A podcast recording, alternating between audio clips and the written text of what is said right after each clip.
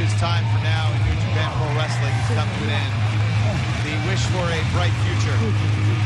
No doubt about it. Two great friends. Wait a minute, what the hell? Are you kidding me? Jesus Christ! No! You absolute son of a bitch! I told you, Kevin! How dare you! Switchblade is always watching! Did Tanahashi, he took his eye off the ball! Of all times, of all places, to do this, to do this here and now! Jay White with the biggest statement of his life, ruining this moment. Hello, everybody. Welcome to the February edition of Post Puroresu. I'm John Pollock, joined by WH Park. It's been a while. It's been a month, WH, and I feel that we have so much to catch up on. How are you doing today? Uh, yeah, I'm good. It's uh Saturday morning here in Japan right now, and it's a little cold. Not not like Toronto, but it's still a little chilly here. Do you want to know what the temperature here is, John? Yes, give us give us the update on uh in Numazu. In, in Numazu, it's two degrees. Damn. Here it is. Well, for our for our friends that uh, prefer Fahrenheit, it is it is 13 Fahrenheit here in Toronto, which in Celsius is minus 11.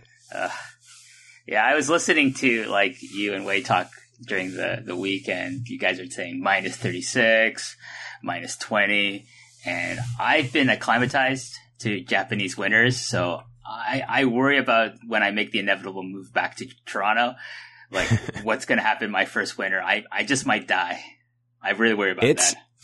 Like this is an abnormally cold winter, even for Toronto. Like we usually get hit for, you know, six to eight weeks of the year. It's, it's really, really bad. And it's, this is a, this was a record amount of snowfall we had this past Monday in Toronto, but we digress. We're going to get uh, hate messages from people that are all complaining about how much colder it is in their part of the world than ours. So we shall move on. We have uh, lots to discuss.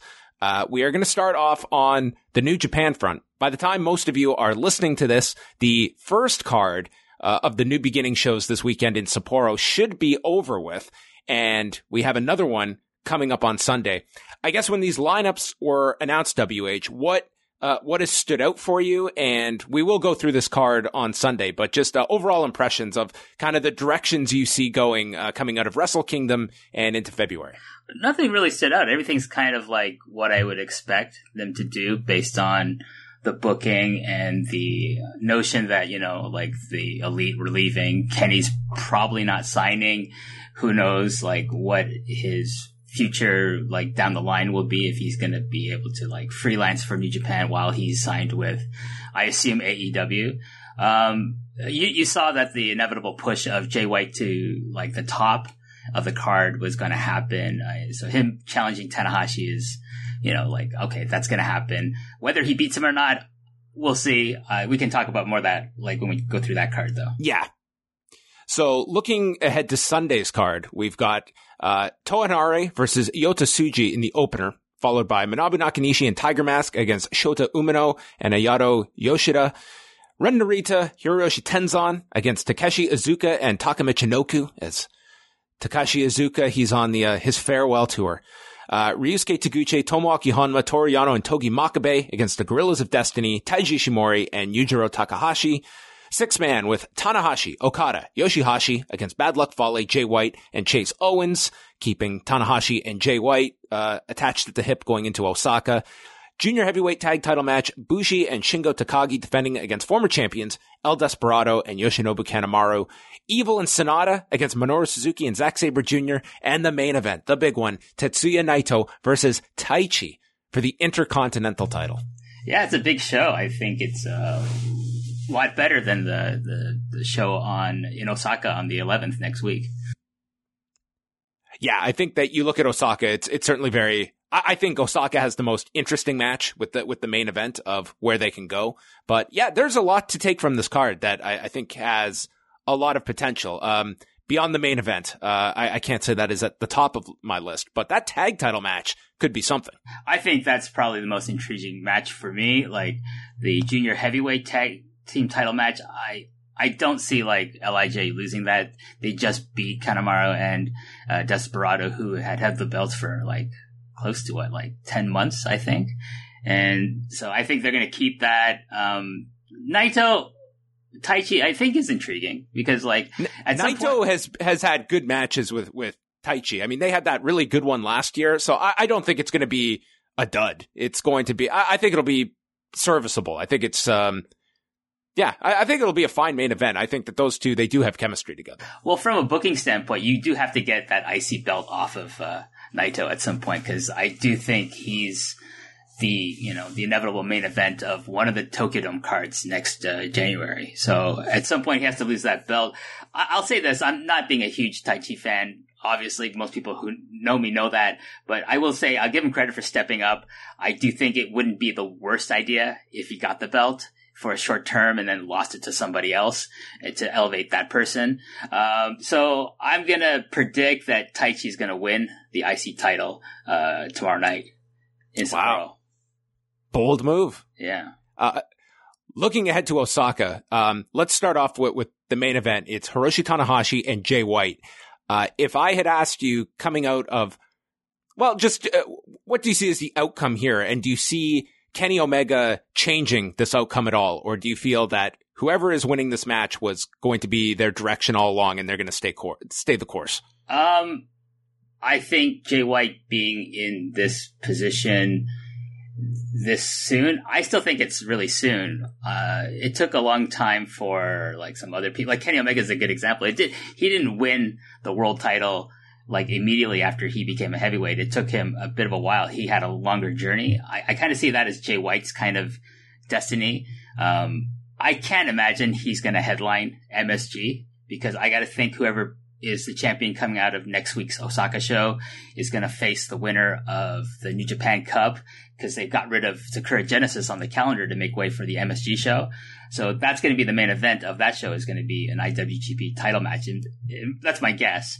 And so it, I think it has to be like Tanahashi versus either, I don't know, Naito, who might win the New Japan Cup, uh, or Okada.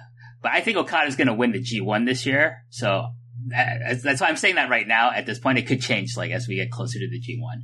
But I don't think Jay White's going to win the belt. I'd be surprised if he did.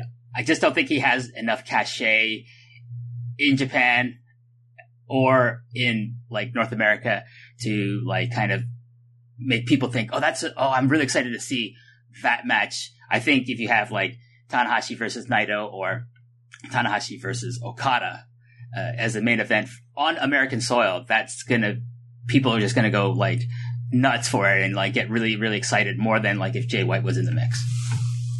Yeah, it's it's not going to surprise me if Jay White wins the title. I think it's it's Gedo style that when he sees someone that is that he believes in, I, I think at times it's you do put the title on someone before they the public has caught up to that person and has accepted them in the role. Um, I'm with you on the Madison Square Garden front. I don't know what that big match is with Jay White.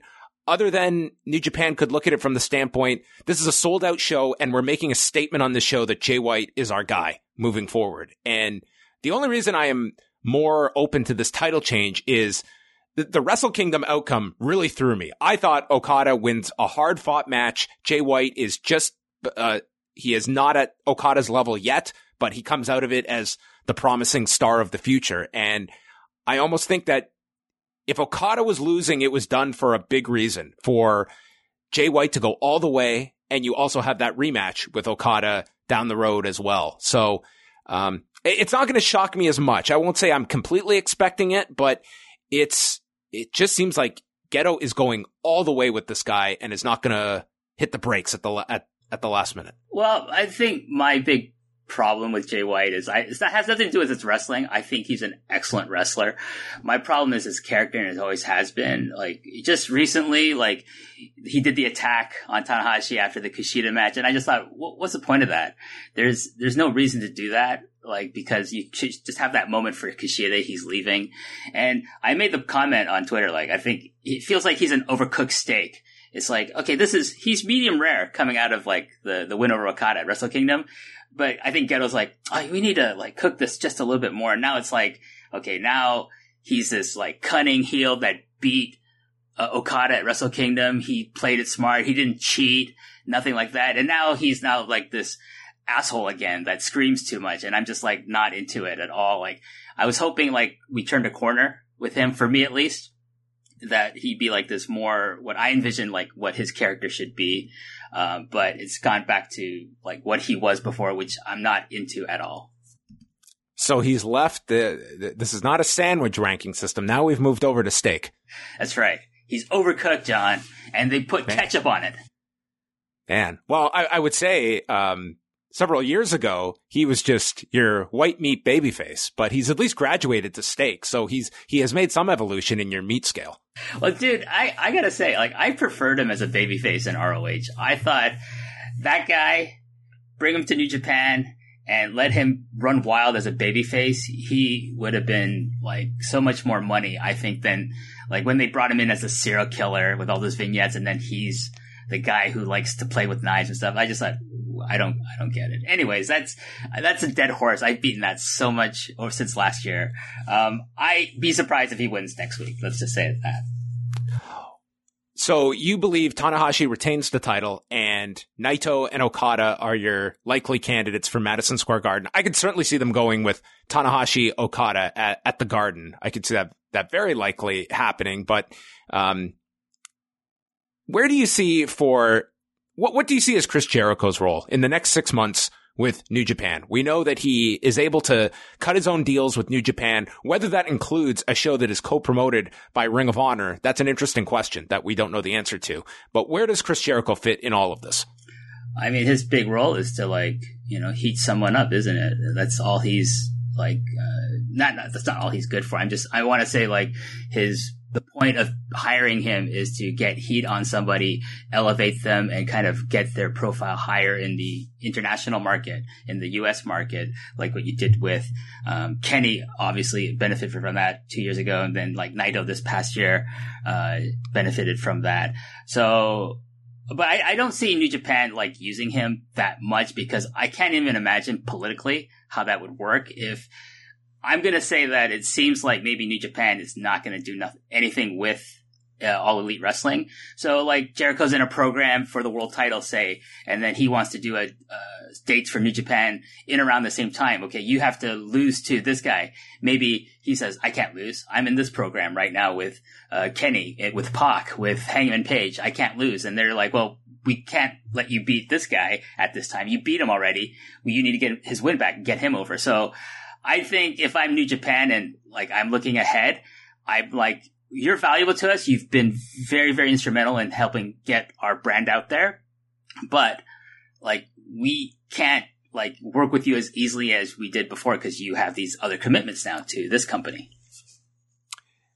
I guess you look at it from New Japan's side is, is how, is how they're, they're viewing their, their own business this year and how, are are they beggars or choosers in the in this scenario? Like they have lost a lot of talent here to all elite wrestling. Does do you put the the ego portion aside and realize for your own business that we should try and have some kind of working agreement here, or do we just draw the line now and they are running their company, we're running ours, and there's not going to be any crossover?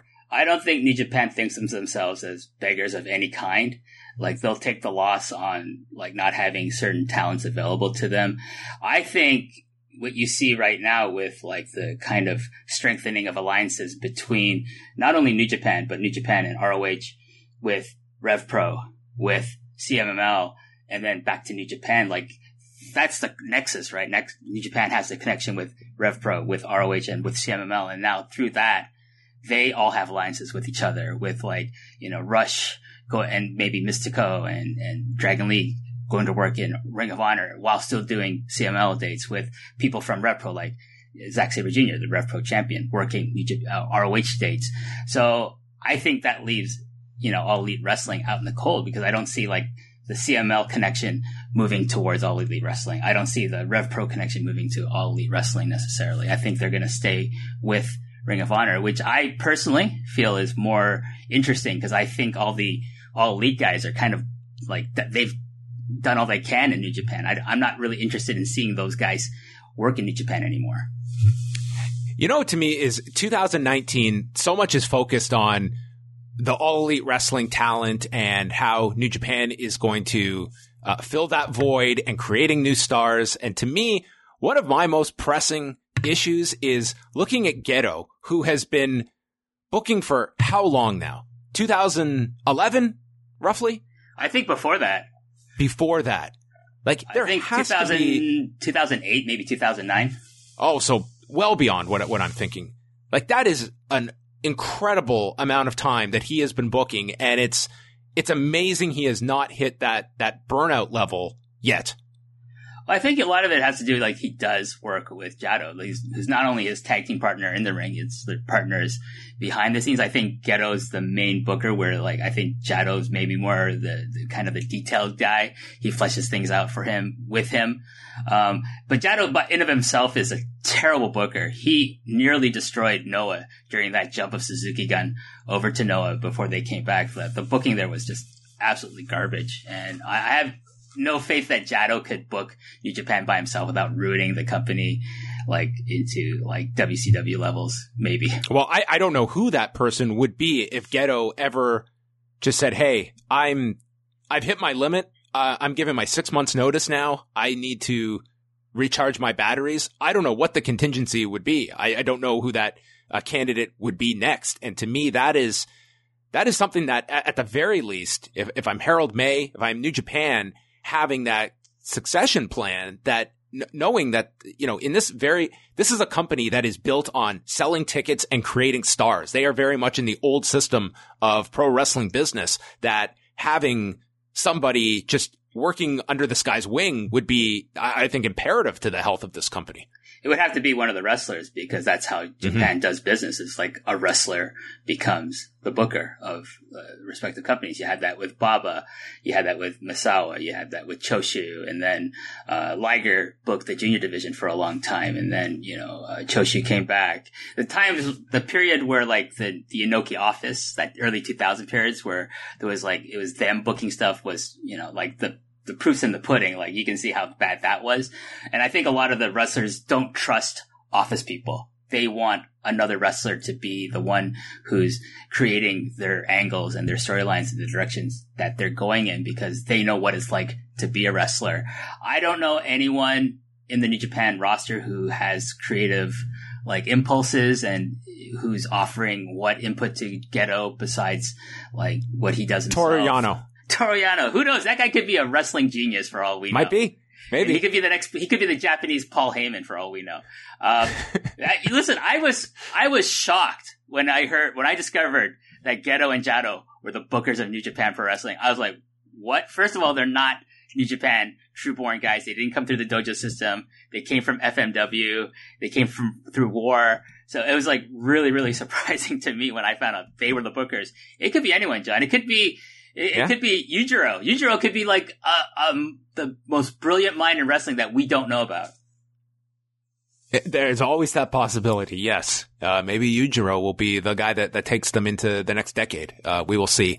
Uh, before we move on, uh, too much further, uh, this weekend as well, we've got the, the New Japan New Beginning US cards as well. So they ran Wednesday night in LA. Then they have Charlotte on Friday night and they wrap up uh, Saturday night with a card in Nashville. And these cards have been uh, much discussed because of uh, the visa issues. The final night will be headlined by a six man with Juice Robinson, David Finlay, and Tracy Williams taking on the best friends, Chucky T and Beretta, who look to be wrapping up with New Japan, as well as Rocky Romero in the uh, Chaos versus Lifeblood elimination match in the main event. Plus, you've got Jeff Cobb and Brody King. That should actually be a lot of fun. Marty Scurll, Clark Connors. The Great O-Khan versus Harlem Bravado. Uh, yeah, the Great O-Khan. I hope he doesn't bring that gimmick to, back to Japan. I really don't. Yes, which I, I never understand quite honestly some of the these gimmicks that they get outside and then have to come back and play completely different characters. Going back to our Jay White story, where it took him six months, I think, really to figure out this Switchblade character, and meanwhile was playing something totally different in Ring of Honor. But that's a that's another rant for another time. Uh, these cards are what they are. WH. I, I don't think on the on their own. Um, the, you know, I, I think these are good shows. The question is, if you had bought tickets in advance and you were excited for a Yuji Nagata, Tomohiro Ishii, uh, there was certainly a letdown factor. And I think across the board, these were not the cards New Japan wanted to present. They were not the cards fans were expecting, but this is the situation they were left with. What were your thoughts on how all of this played out? Well, I mean, as far as the visa issue goes, that's completely out of their hands. I don't blame them for that. I do blame them for like, you know, the, the flow of information and the timing of it. I think it would have served them better to like get ahead of announcing the cards and saying, listen, we had planned to bring like you know, five to six Japanese talents to these shows and, and book matches for you that you we were hinting at at New Year's Dash. Unfortunately, because of the government shutdown, we couldn't get those visas processed. So like Yuji Nagata, Tomohiro Ishii, Hiroki Goto, Jushin Liger, uh, Roppongi 3K can't come. I think those were the big names that were slated to come. Maybe a young lion was going to come as well. Who knows? Um, that would have been better. But you know, the thing is, is like that's six names that are missing, and yeah, you you got lost on the uh, you, Nagata Ishii match that they hinted at at Dash. You lost the um, Goto Cobb match for the ROH television title, and then maybe interactions with you know Roppongi 3K and and um, Jushin Liger with somebody. Um, so, but so you have Harlem Bravado, you have like Tracer X, and some other people that aren't normally affiliated with, with Ring of Honor. Uh, but going forward, if this is part of the U.S. expansion, is to do these kinds of like mini tours in conjunction at the same time with like the regular tours. This is what it's going to look like. Like you take away those, you add those six names, this, you're still getting pretty much like 70 to 80% of the card that you were presented for each of the shows, like for Los Angeles, uh, Charlotte, and uh, Knoxville. That's what you were going to get.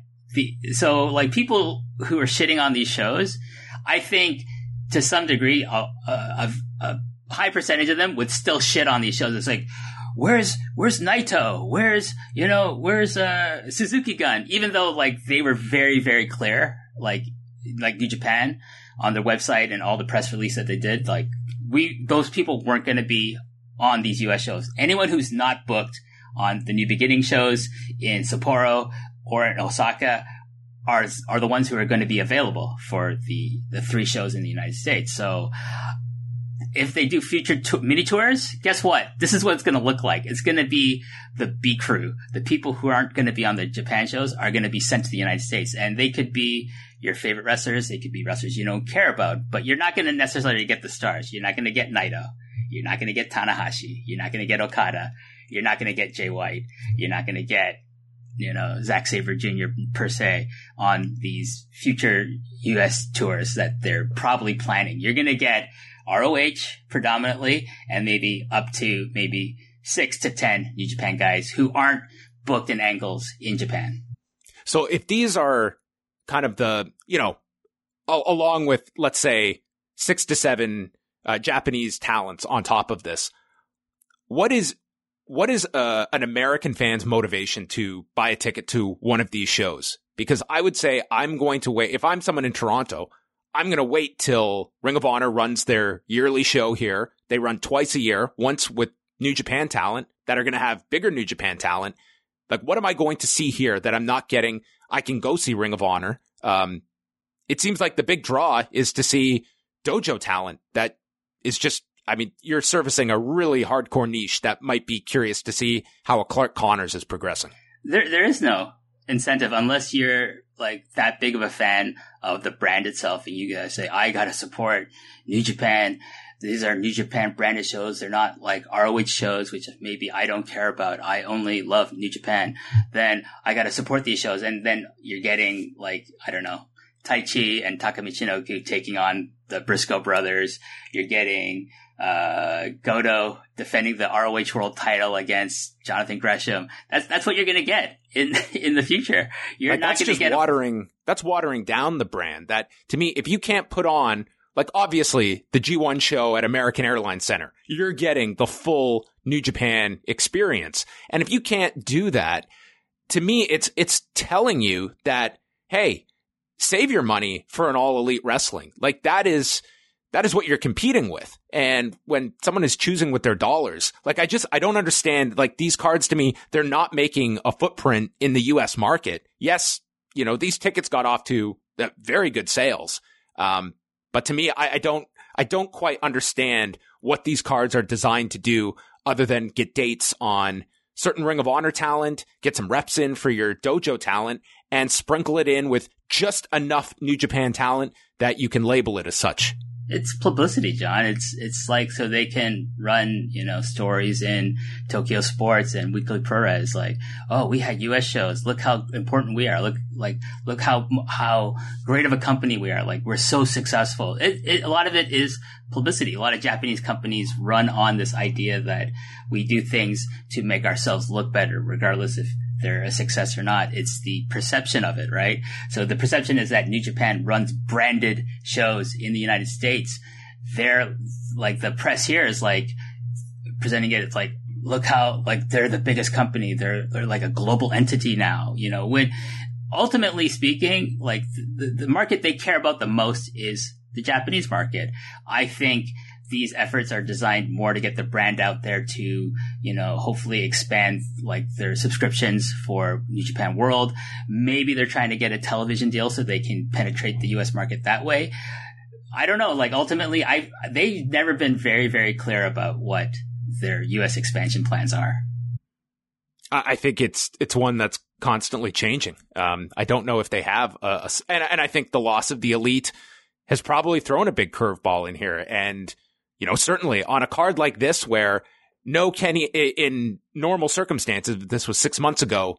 We know that Kenny Omega would have been booked, but you probably could have called an audible and at least gotten, you know, a Hangman Page on this show is instantly one of the biggest names on this card.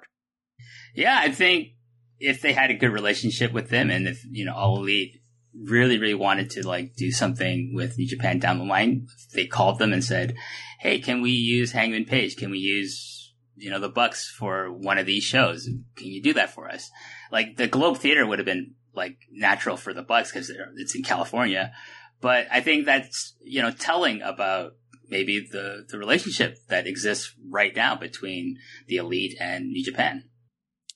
That said, I do look forward to seeing some of these. I was told that these should end up on New Japan World, but they're going to be on a bit of a lag, uh, somewhat like the um, the, the UK shows that they've done, but they are supposed to at some point make their way up onto New Japan World.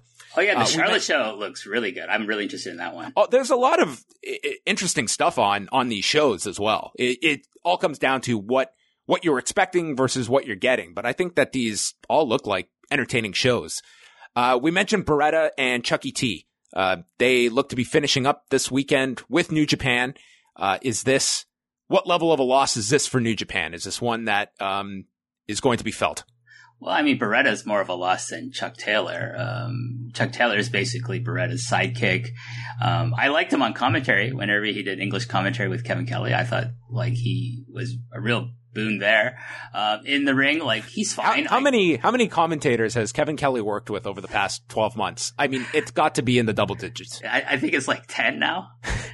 that guy is amazing. the chameleon of play by play announcers. That guy can just work with anybody. He can. I, I I don't always think it works like as smoothly initially, but he he makes it work in the end. I I, I got to be honest though, like I didn't really like Andy Boy Simmonz on commentary uh, this last round of shows. Like he just kind of grated on my nerves after like ten minutes of listening to him, and I switched over to the Japanese commentary. Did, did, did you did you flip on over to the Lanny Poffo option on New Japan World? Oh, oh yeah, I I watched one.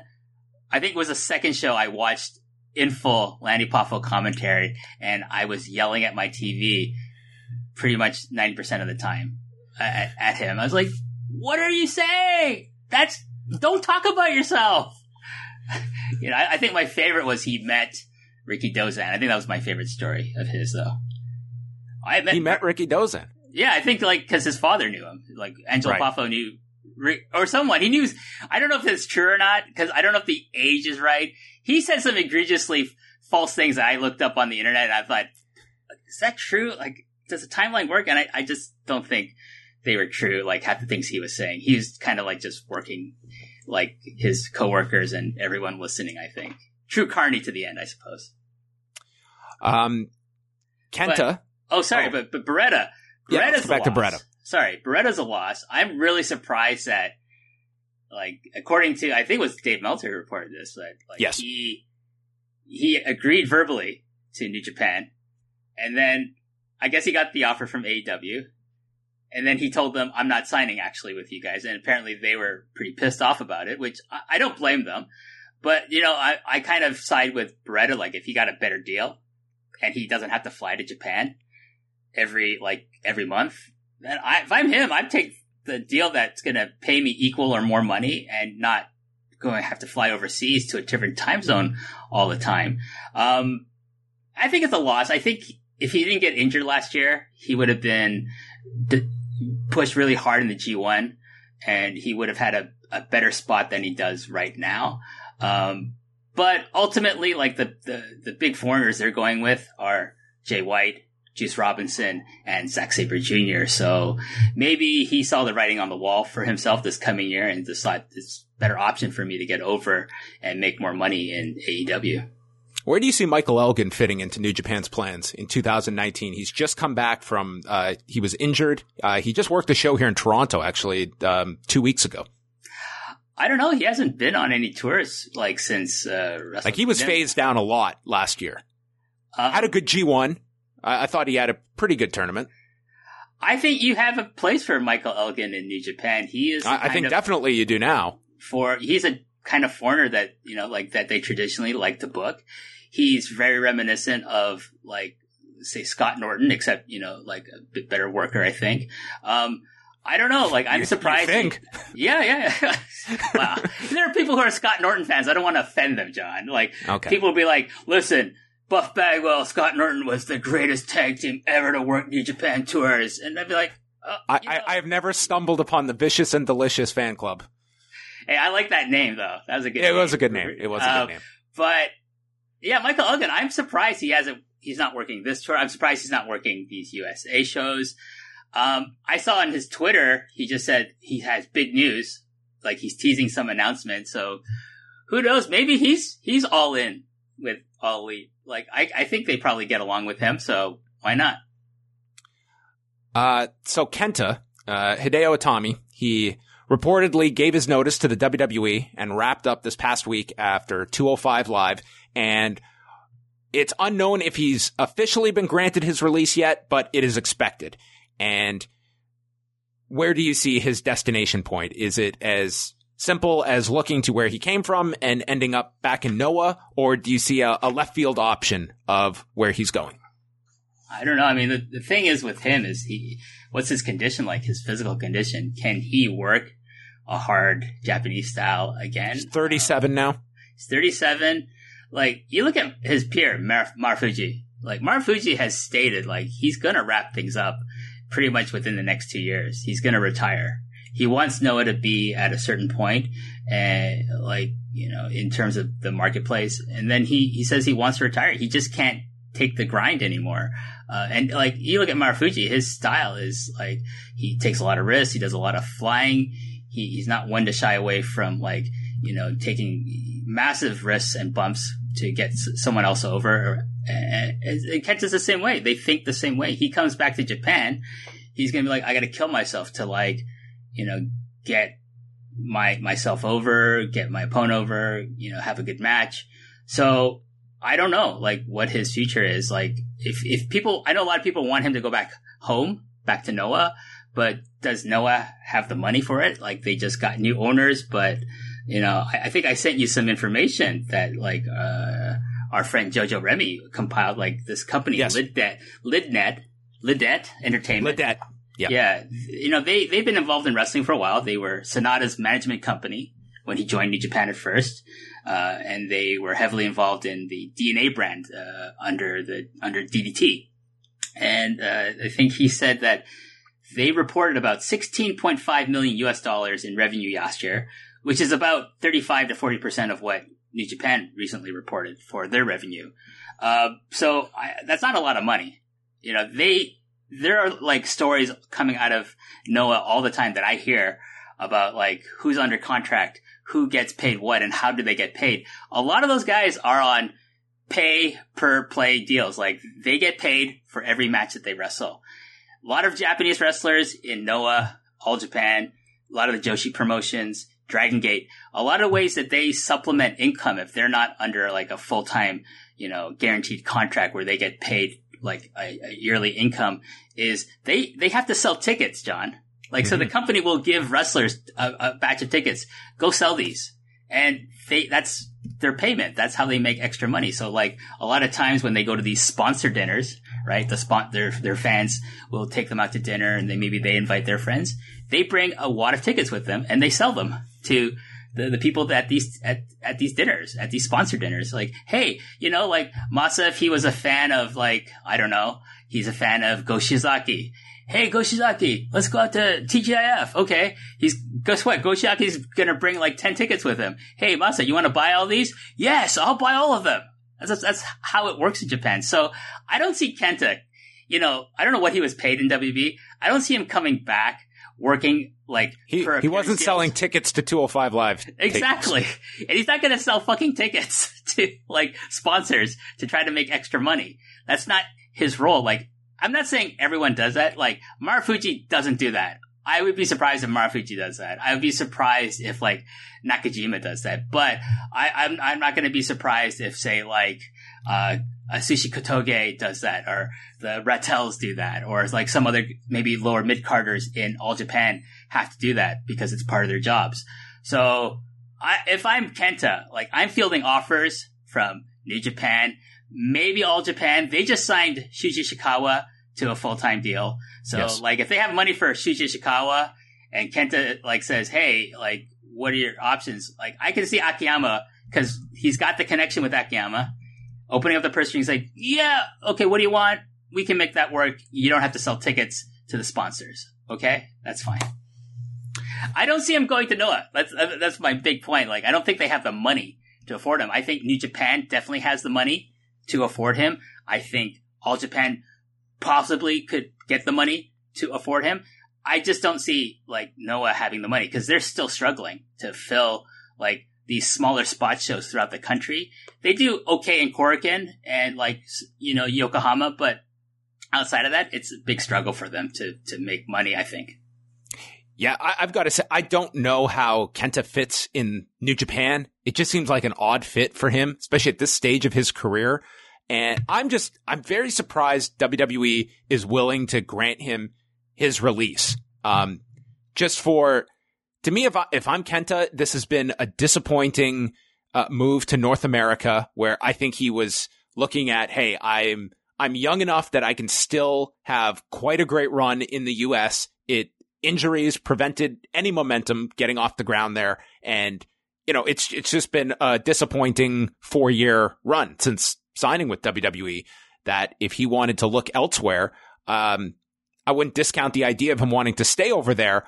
I just would be stunned if the WWE would give him an outright release that would allow him to work for a North American competitor. Uh, I think someone confirmed was I think Sean Ross, Ross Sapp confirmed that there's a non compete for like like 30 days. I don't know if they are, are these things still in like in contracts like non compete clauses for 30 days for for 90 days. Uh, usually it's 90. It, usually it's 90 days. Yeah, so I, if that's the case, like I can see him like looking at him like you say he's 37.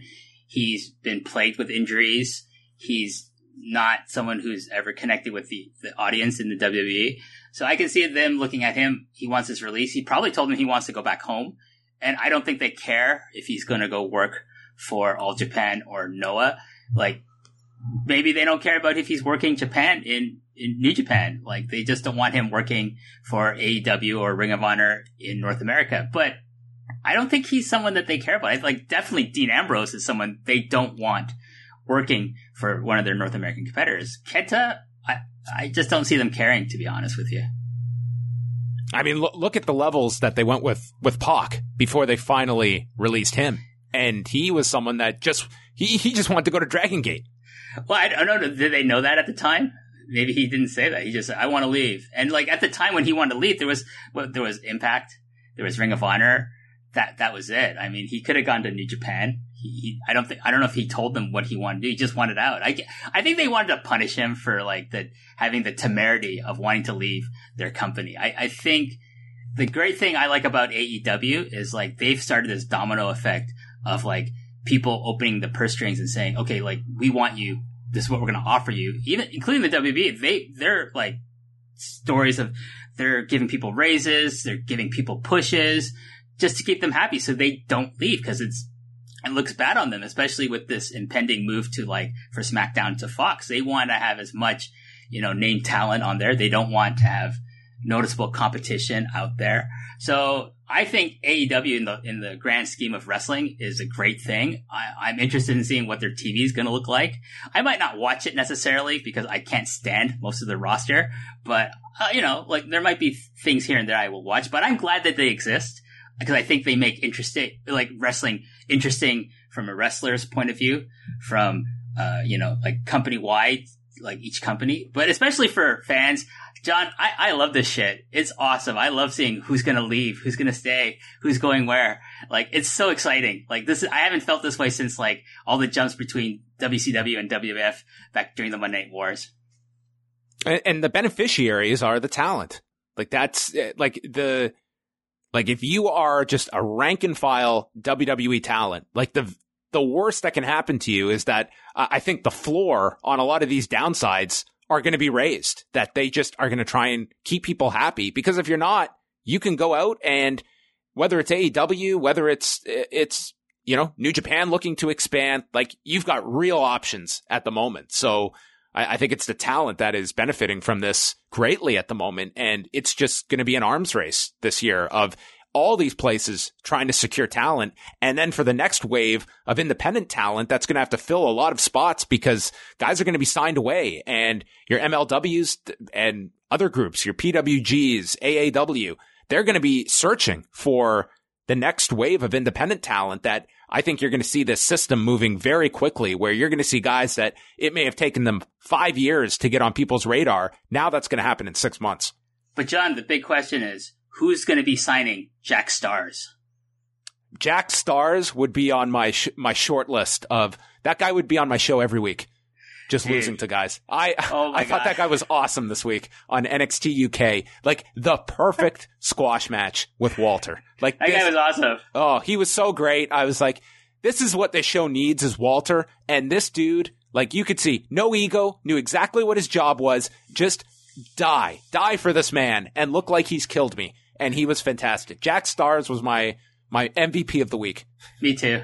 I gotta say, they should give him a contract just for taking that beating from Walter and having his hand imprinted on his pasty white chest. Oh Amazing. my god. It's instant. It's instant that Walter's hand is just imprinted on this dude's chest who he, he's pale as all hell. And this chop, like it's, it was just such a perfect squash match. You have to go watch this this week with Walter.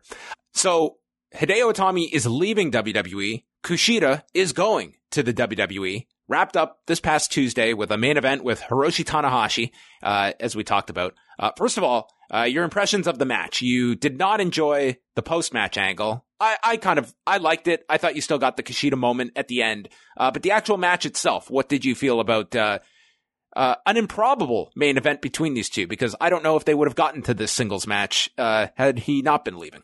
I thought they the way they worked the match, which was a lot of like groundwork and working towards submissions, was very interesting. Like to me, like there was it seemed like there was a message being sent out to the fans and to the office from both guys on Tanahashi's part. It's like, hey, I'm not just this like high impact, you know, dramatic wrestler. I can do wrestling. I can chain wrestle with somebody, not like, you know, Kushida can, but not like Zack Sabre Jr., but he can still hang with Kushida and make it look believable. Um, he can, he has a submission move. He has a Texas Cloverleaf. Like, so I, I gotta think that this is like a signal that he's like telling the fans, listen, I'm not gonna do the high fly flow every time I win a match. I'm going to use a submission that's just like very, very low strain on my body, low impact on my knees. So I think if he beats Jay White next week, I think there's a very, very good chance he's going to beat him with the Texas Cloverleaf because um, he's already just established that move in a big win over Kushida. For Kushida, I think he worked a really brilliant match. Like he didn't try to like outpower Tanahashi. He didn't try to like, you know, like I don't know, like out wrestle him in the sense of like you know try to um, outmaneuver him or anything. Like he, he tried to wrestle him and try to like work on like taking down his legs and his arms for the hoverboard lock and like trying to negate his high flying moves. So I thought that was brilliant. I think it showed the fans and it, I think it showed the office like, hey, like you could have put me in a G1. Like I didn't have to win it. I didn't have to get like more than three wins, but I could, I could have been in a G1. I, you could push me as a never champion. I could have done the, the true open weight, face heavyweights and junior heavyweights and not necessarily win, but make, make it look believable. I think they missed a chance to him on some level. Like at the same time, like I do think like he's done all he could in the junior heavyweight division and like, you know, people say he couldn't be a believable heavyweight. I don't think he could be a believable heavyweight in the Tanahashi Okada Naito sense, but I think he could have been a believable open weight. If you if you know what I'm trying to say, like if they really pushed that open weight idea with the never belt, he could have been a perfect champion for that kind of a division if that's the direction they want to go with it. Yeah, I've I've never been one that gets too hung up on, on size. I like that's not a big obstacle for me to get over when it comes to believability. And I think that match was a perfect textbook of Kushida.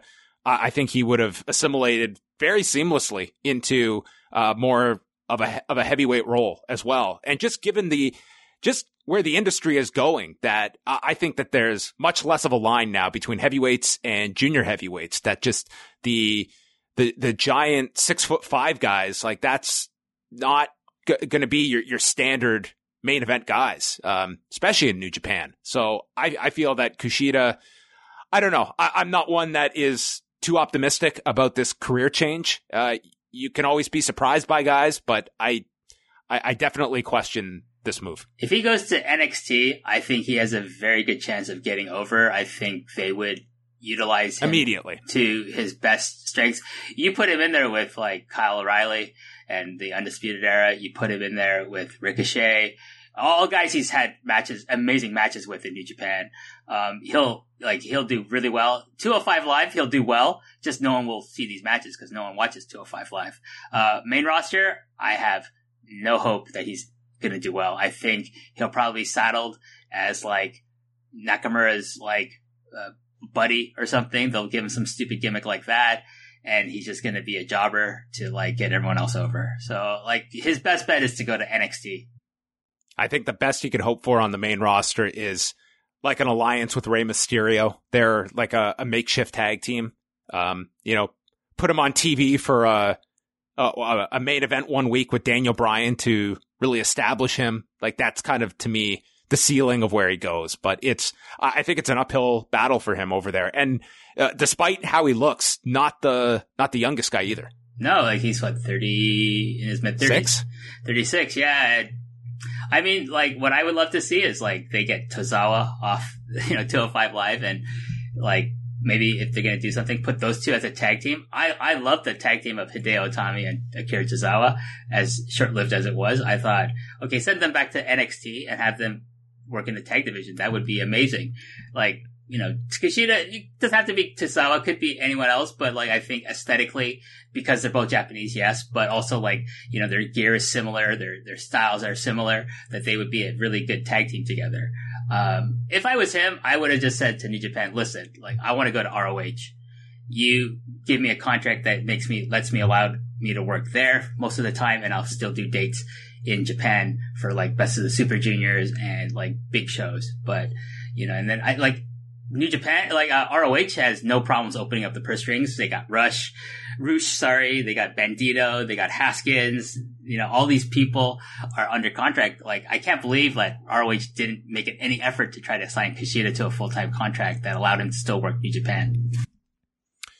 Uh, we talked about Noah being sold. Um, you know, I guess we'll see where things go with, with Noah. If are you expecting wholesale changes here to the promotion with this, or do you see it largely um, being small, minor changes over the long run? Well, they said uh, that in March they're going to change the mat from the, the traditional green to a different. What an color. awful idea! Yeah, I awful think it's idea. terrible. I think it's just part of their identity. Like, and they said like it's to get away from the shadow of Misawa Like they, they want to really change, move the brand away from being so closely associated with him. But if you take that away, this is a this is like a minor indie that draws 300 people at, at most shows. If you take away the Misawa lineage, I, I think like what a what an awful idea to like take yourself away from that. It'd be like the Toronto Maple Leafs stating, oh, we haven't won a Stanley Cup in so long. It's just such a shadow over us. So you know what? We're we're going to be the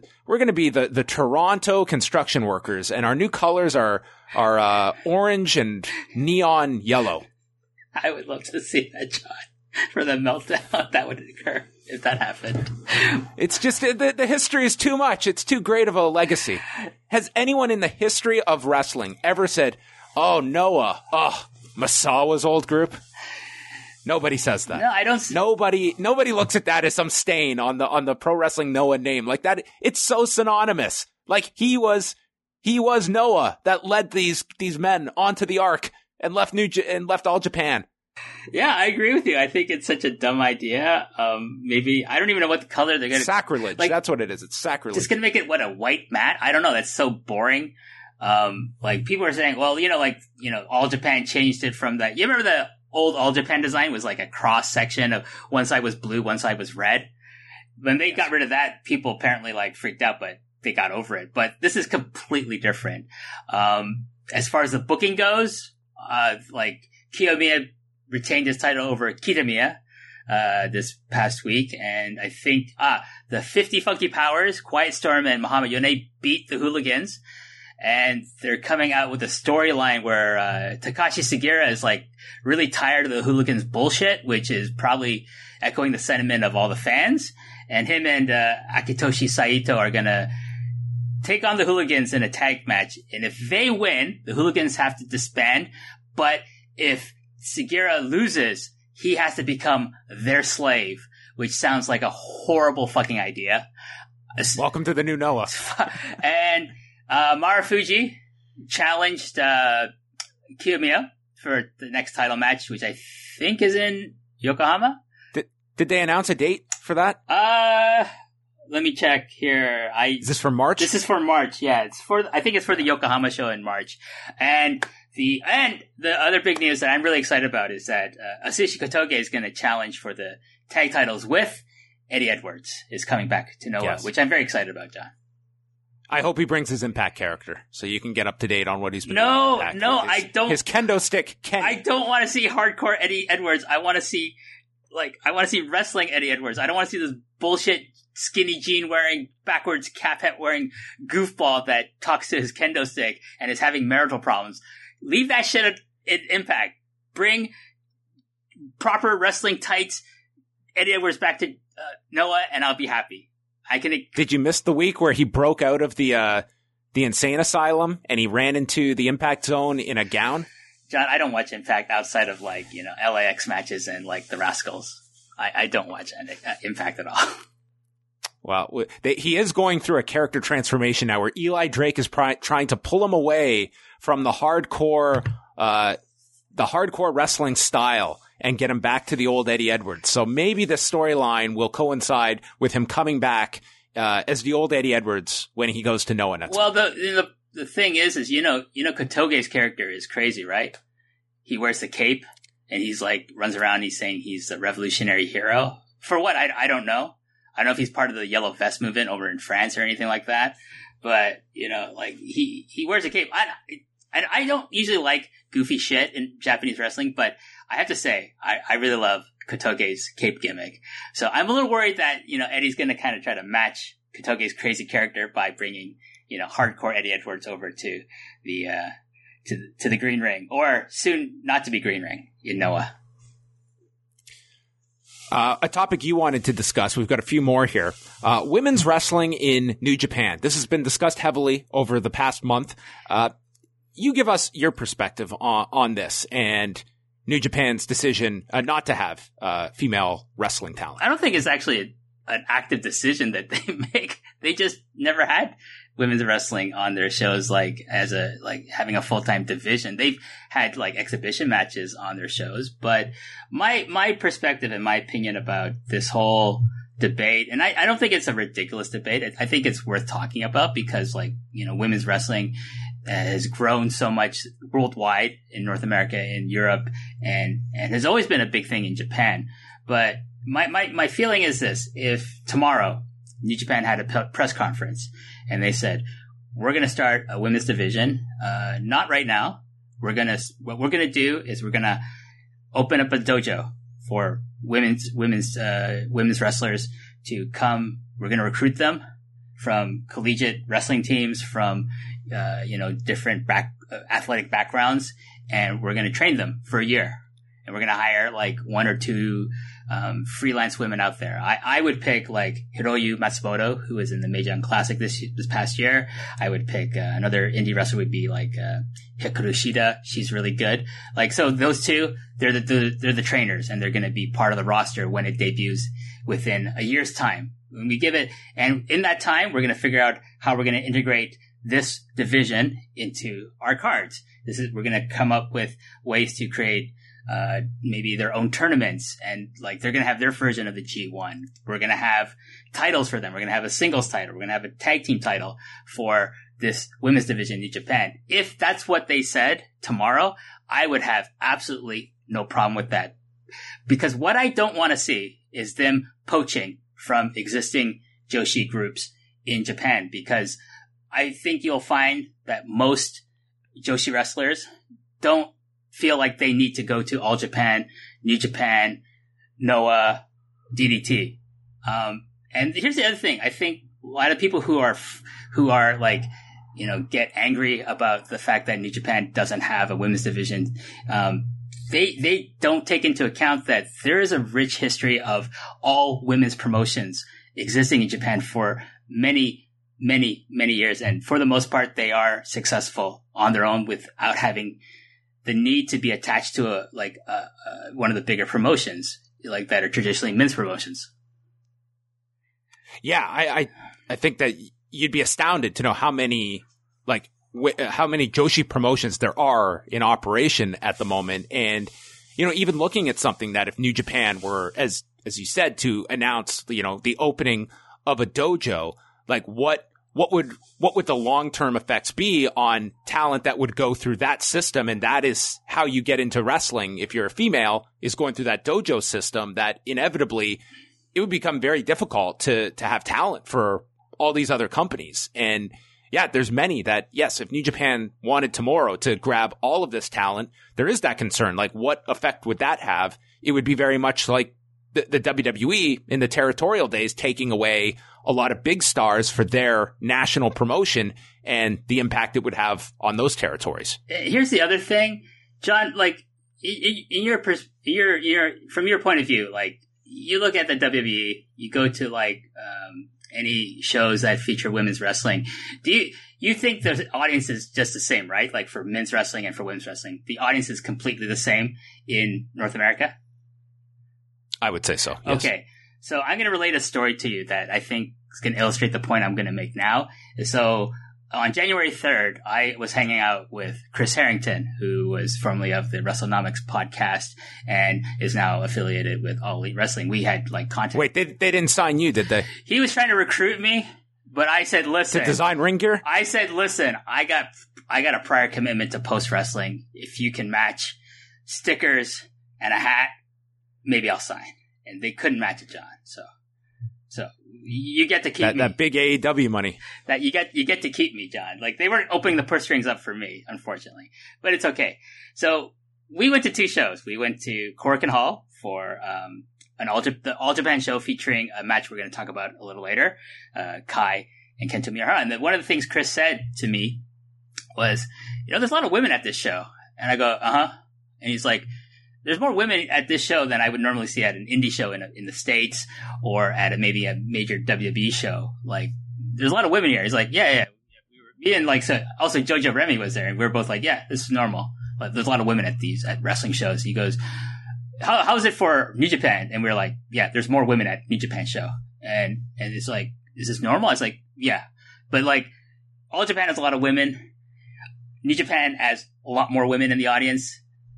Toryumon and Dragon Gate has is the ones who started all this. have a lot of women at their shows.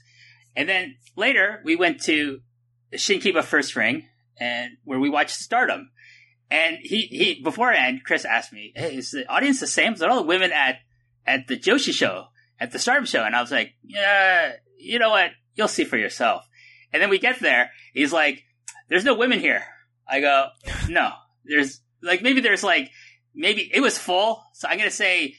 And there's a lot of foreigners there, John. So like a lot of there were women, foreign women there. But if we we're talking about Japanese women, I'm gonna say out of like 300 people, there's like maybe mm, five, like women who are like natives who go to these shows regularly. Um, it's a very very small percentage. Joshi attracts men, predominantly men from the ages of I'm gonna say 25 to like 60 as their core audience, as their the people that they're drawing from. Uh, New Japan, All Japan, you know, DDT, um, and, and like Noah, it's predominantly men, but I'm going to say the ratio is more closer to uh, 55 to 45. Like, it's not exactly half, but it's not like a big gap.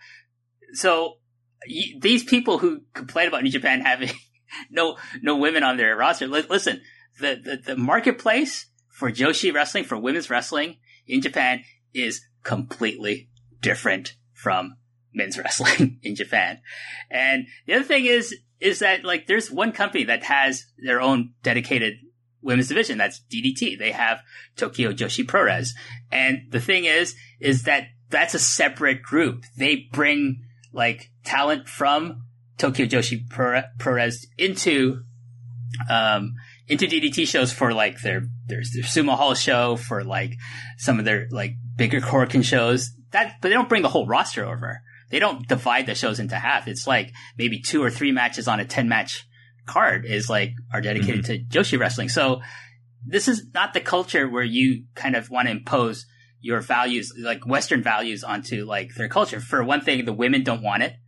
I'm gonna, I'm gonna go out on a limb and say probably most Joshi wrestlers don't want to be integrated into like fully into a, into a, mainstream men's uh, promotion. They like being stars of their own promotions and really controlling their own destinies for the large part. Do you think that New Japan is is missing something specifically for their US cards by not going that direction? No. I I don't think I've never heard like a significant portion of New Japan fans on social media talk about wanting to see women on their shows, not because they hate women's wrestling, but because they can see women's wrestling on their own. Like, here's the thing: I Stardom's going to do a show in during Mania weekend in New York City, right? That I yeah. that show hasn't sold. I think that show's already sold out. I think it sold out right away, if I'm not mistaken. I think if they did two shows, both that a second show would sell out easily. You know, like because I think what they should do if they want to do that is work in conjunction with a Joshi promotion. Then say like, can we we want to bring like six six Joshi wrestlers, not necessarily from Stardom, could be from like Sendai Girls, could be from Marvelous, could be even from like Oz, whatever, like out, like or like some freelancers, and say we let's just have some exhibition matches on our shows. But no, I don't think they're they're missing out on anything because I don't think it makes that much of a difference. I think most U.S. fans are just happy to support the brand, as is evident by these like three shows that are happening this this weekend. So no, I, I, I don't. I'm not opposed to like if New Japan wanted to do it. I don't think they have to do it. Mm-hmm. All right, let's uh let's wrap up with just a few final ones here. We've got the uh, the Giant Baba Memorial Show. Uh, that's coming up on February the 19th.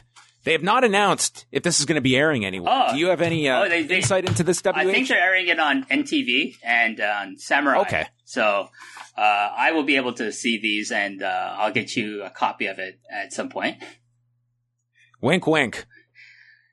This, no, this is can, this is uh, not nefarious at all. Like no, you know? no, this is all on the up and up. Uh, so let's. Uh, I won't go through the whole card here, but the headliner, we've got Hiroshi Tanahashi and Yoshi Tatsu, uh, who I think, uh, we know his, what his role in this match will be versus Kento Miyahara and uh, Daisuke Sekimoto. And man, do you think they can follow Mil Mascaras and Dos Caras? Uh, against Kaz Hayashi and Nosawa. Uh, I don't know, like I don't know if like Tanahashi's on a level of uh, Nosawa. This is a wild show, by the way. Like this is just this is an eclectic mix. dude. There's like Marufuji and Jinsei Shinzaki taking on Masaki Mochizuki and Shin Skywalker from Dragon Gate. That that's gonna be crazy. Uh, yeah, this is a wild card. Um, the main event. Is, Atsushi Onita's on this thing in a tornado bonk house death match. I think that's a typo. I the the copy I have has bunkhouse, but I'd rather see a bonkhouse match. Um, yeah, that's that. The participants that see the Onita's in that Hideki Suzuki, uh, Kendo Kashin, Great Kojika, who's like seventy years old. He's the owner of Big Japan Pro Wrestling. Shuji Ishikawa, Mitsuya Nagai.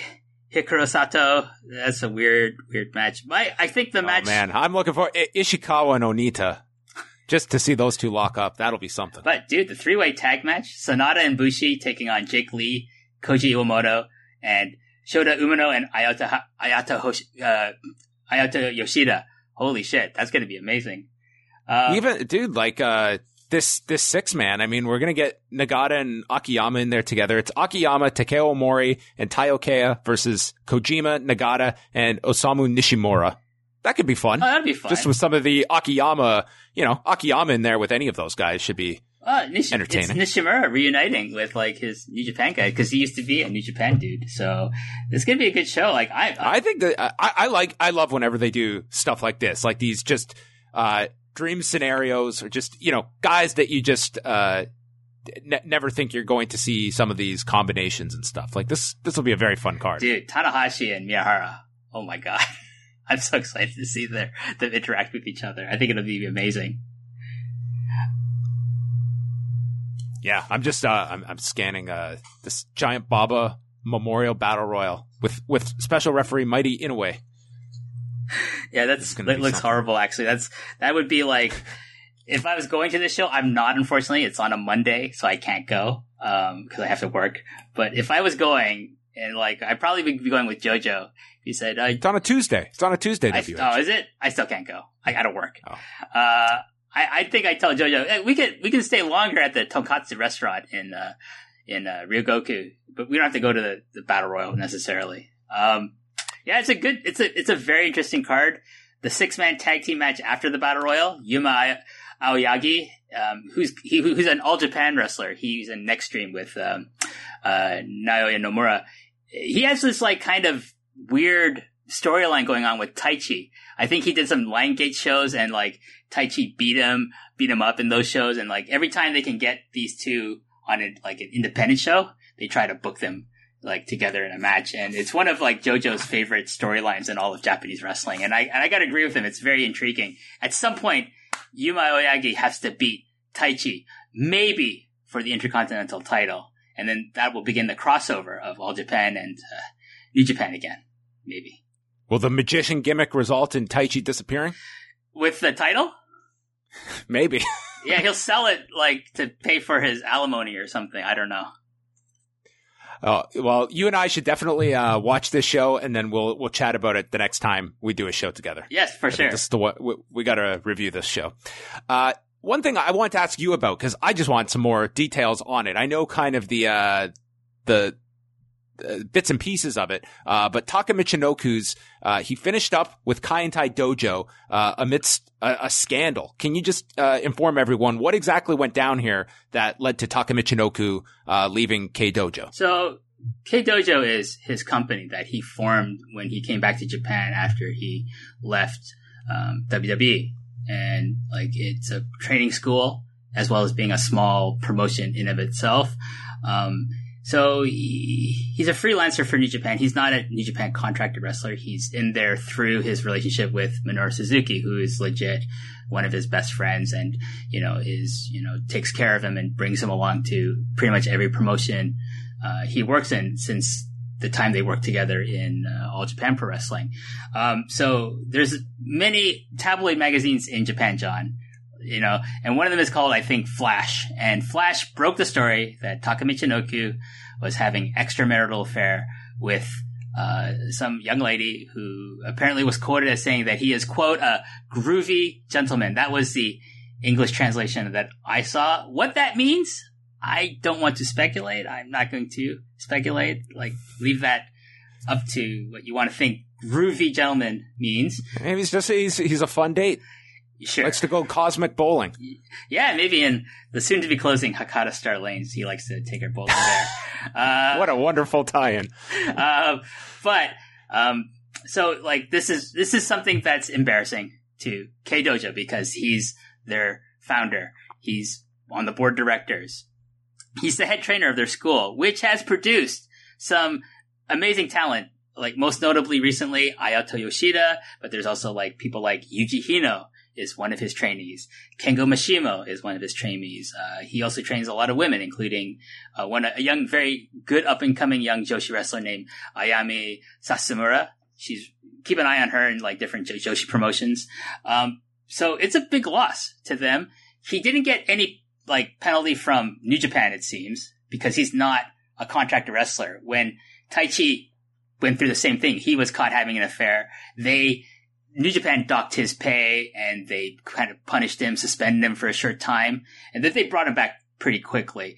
I can see this not lasting with Taka. Like I can see them bringing him back, but his punishment was like he was going to be paid for a year, and um, he was kicked off the board of directors of K Dojo, and um, it was funny because like a couple months earlier, he put out a tweet saying to like different wrestling promoters in English, he said, "Please don't ask me to work your shows. Don't make me offers because I don't want to fly. I don't want to leave Japan. I just want to work in Japan." And then after his pay got suspended for a year, he went on Twitter and he said, "Hey." Are there any US or UK promoters who want to book me? I'm open to uh, flying to your shows now.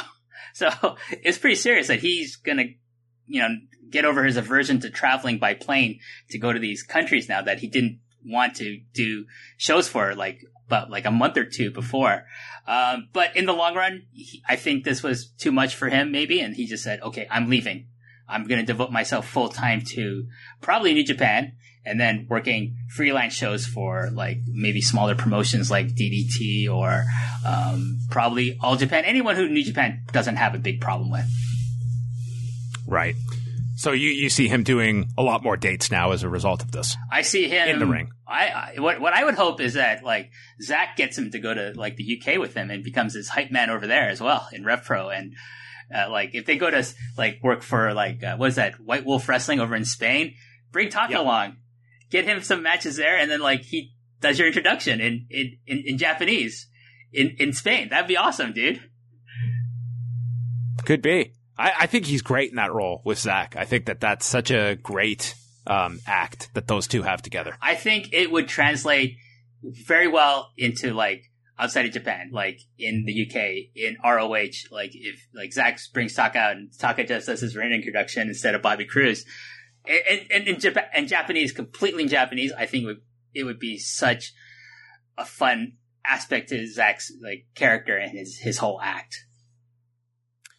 My final question, uh, you know, excluding Wrestle Kingdom because there were some some big candidates there. Did you have a a match of the month and a performer of the month for January? Oh, um, I'm gonna say uh, there's two. So the match of the month is uh, Kento Miyahara versus Kai for the Triple Crown on January 3rd at Korakuen Hall. Um, I thought that match was as good as any of the top four matches of Wrestle Kingdom. Um, I thought it was better than Jericho Naito. I'm not going to say it was better than um, the main event, but I'm going to say it's close to being as good as Okada Jay White. And if I wa- I have to watch it back still on tape. I saw I was there live for it, but maybe it's going to edge out Okada versus White for me eh, when I watch it Hmm. back. Because I, I, here's the thing. I, I can see it being uh, being at that level when you watch it. Like it's, and to me, my my biggest takeaway: Kyohei Wada is the best referee in res- in wrestling. Period. yes. Uh, Um, just the best big match referee. when they announced this match on, no one thought, like, including myself, no one thought Kai had any chance of winning the Triple Crown. But my God, like, I'm watching this, I'm there live, and there are points, there are at least three different points where I thought he's going to win the belt. That's amazing. That's pro wrestling at its finest, John. So these guys worked their match perfectly where I thought, you know, or I deluded myself into thinking that, that Kai was going to become the Triple Crown champion and beat Kento Miyahara. So my hats off to Kai. He's my performer of the month because he, he worked the best match of his career so far. He made me believe that he would actually win that belt when I knew, knew, front of my mind, back of my mind, middle of my mind that he had no business ever holding that belt, you know, but he made me believe that he could possibly win it at least three different times in that match. So kudos to him. Yeah, and uh, Miyahara's next title defense is February 24th against Suwama, and that same card has uh, Daisuke and Yuji Okabayashi defending the tag titles against uh, Ryoji Sai and Jake Lee on that's, the All Japan card. That's going to be a banger. Did you watch the title change? The Violence Giants against uh, Strong BJ? I haven't seen the match yet, no, but I, I've heard people rave about it. That's on the list. John, do you like big boys wrestling and hitting each other really hard? I know I'm going to enjoy this. I know, uh, like everyone has has raved about this match. Um, some saying it, it, was better than the, the than the match with with Miyahara and Kai. So we will see. We'll see. I, I, I wouldn't say that, but it's pretty good. I, I, I do highly okay. recommend it. So level the expectations. All right, I will. I, I am planning to wa- to watch that one. All right, that's going to wrap up the show for this month. Uh, but I want to give a big shout out to WH's excellent piece that we have up on the website right now, uh, profiling the top 10 Japanese wrestling venues that he has attended. It's called Journey to the Center of Puroresu. And this thing is phenomenal. It has drawn great praise from everybody that has read it. It is up on the main page at postwrestling.com. Uh, WH, you might be the breakthrough writer of the year in 2019. You are you are putting together some phenomenal work. Oh, thanks, John. It's you know it's something I, I like to do. You know, like I like to think about you know things that interest me about wrestling, and like you know if, if it catches my imagination enough, I'll like try to put you know put it to paper. And this came along really well because like I just I was just thinking about like like I told you before, I had the bucket list of places I want to go, and I was able to fulfill that bucket list uh, for the most part last year. There's a couple of places now that I'm trying to go to this year. Like one is Osaka Jo Hall. If people are wondering, what about uh-huh. Osaka Jo Hall? I haven't been there yet. Uh, Shinjuku Face, I haven't been there yet. So those are two, the two big places I want to go to. Um, Dominion. KBS Hall in Kyoto. Like this thing just looks beautiful. It's, it's amazing. And like the thing is, John, it's like, if you see it from the inside, outside, it's like, where is this gorgeous cathedral that this, this, this, this arena is in? It's like, uh, it's this, industri- it's this it's this building right here. It's this two story building. Looks like you know the the North American offices of like uh, Xerox, like the, the, the Toronto office of Xerox. It's, it's, it's right here. really? Yeah, I, I, know. I know it wasn't your number one, but it was the photo I had to use for the main photo. Oh it's yeah, just, it's breathtaking. By the way, all those photos, except for the exception of one photo, all those photos are mine. I took all of those photos. So look at you covering our ass. Go. Like, don't don't at me and say, "Hey, give me credit. If I there's one picture, I'm not going to say which one it is, but if there's one picture that someone says that's my picture, let me know. I will credit you. Like I these are so these are beautiful photos. Uh, great article. I just want to give everyone, uh, yeah, mention to go check that out. I, I just, I loved reading this. I love reading about, uh, arenas and venues. And yeah, you, you did a really great job of just describing all of them. It's, it's made, uh, this, this highly probable trip to Japan. Like this is, uh, I want I want to make it to like at least two of these, two of these for sure. Shinkiba. We'll see. You you know better than me of what what's doable in a a short amount of time. There. I mean, I, I do love I do love your rundown of the Tokyo Dome. Like, all right, it's the Tokyo Dome. It's fine. You could do better. It's not my favorite place to watch wrestling, John. I, I don't blame you. I, I'm not a fan of big stadiums. Like it, your description of me, it's like the Sky Dome which is my only comparison. It's like, it's this big giant warehouse. There's no ambience to it inside. It's just, it's just a big giant stadium. That's it. Yeah. I mean, I've enjoyed shows at, uh, you know, Copps Coliseum more than I've enjoyed shows at the, the Tokyo Dome. I mean, the, the matches are good, and that's why it's on the list. It's Tokyo Dome. It has to be on the list. And it's, you know, it's hosted so many amazing matches that I've seen live. But it's not the most enjoyable experience. Like the most enjoyable experience is Korakuen Hall. I, John, if if this trip comes, well, I'll take you. We can do in one day. We can do Korakuen Hall and we can do Shinkiba. The thing is, oh boy, I will not. I, I, will make sure we don't see a death match at Shinkiba because we will just be covered in Glass Lake two. And I don't want that. I don't want that for you. I don't want that for me. So we'll go see like Joshi or we'll see All Japan or DDT at like Shinkiba if if we Well, can. I'll, t- I'll tell Wei that we need the full experience, and uh, we'll send him to the death match show, and he can report back. he can us. take his nephew.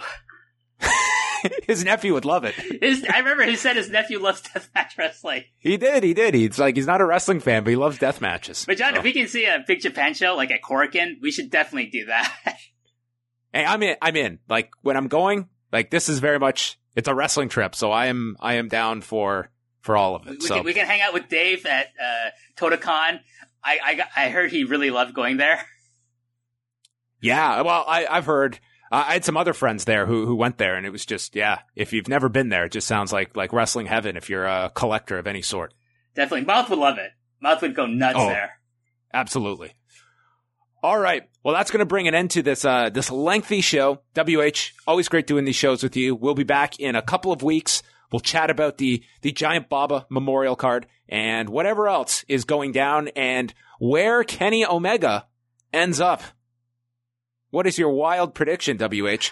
Uh, he's gonna find his phone in uh Jacksonville. Is that where their uh the press conference Vegas. is? In Phoenix. Vegas. Uh, yeah, he's pro- oh Vegas. Okay, he's gonna show up in Vegas, find his phone, and say, "Hey, oh, it's in Vegas. I thought I left it outside the Tokyo Dome." How about this? Does Kenny Omega wrestle one match for New Japan in 2019? One match. No, if he's with AEW or WWE by some stretch of the imagination, no, I I don't think unless it's on U.S. soil, unless it's Madison Square Garden, if he somehow gets his way onto that show, which I don't think he will, I don't see him wrestling for New Japan this year. Well, that will probably be the big news coming up next week is Kenny Omega's landing spot. For WH Park, I am John Pollock. You can follow WH at WH Park 9. That is the number 9. And go check out all the latest news at postwrestling.com. Wei Ting and I will be back on Sunday, and we're going to be going through the new beginning cards that are going down this weekend in Sapporo. Until next time, thank you for listening.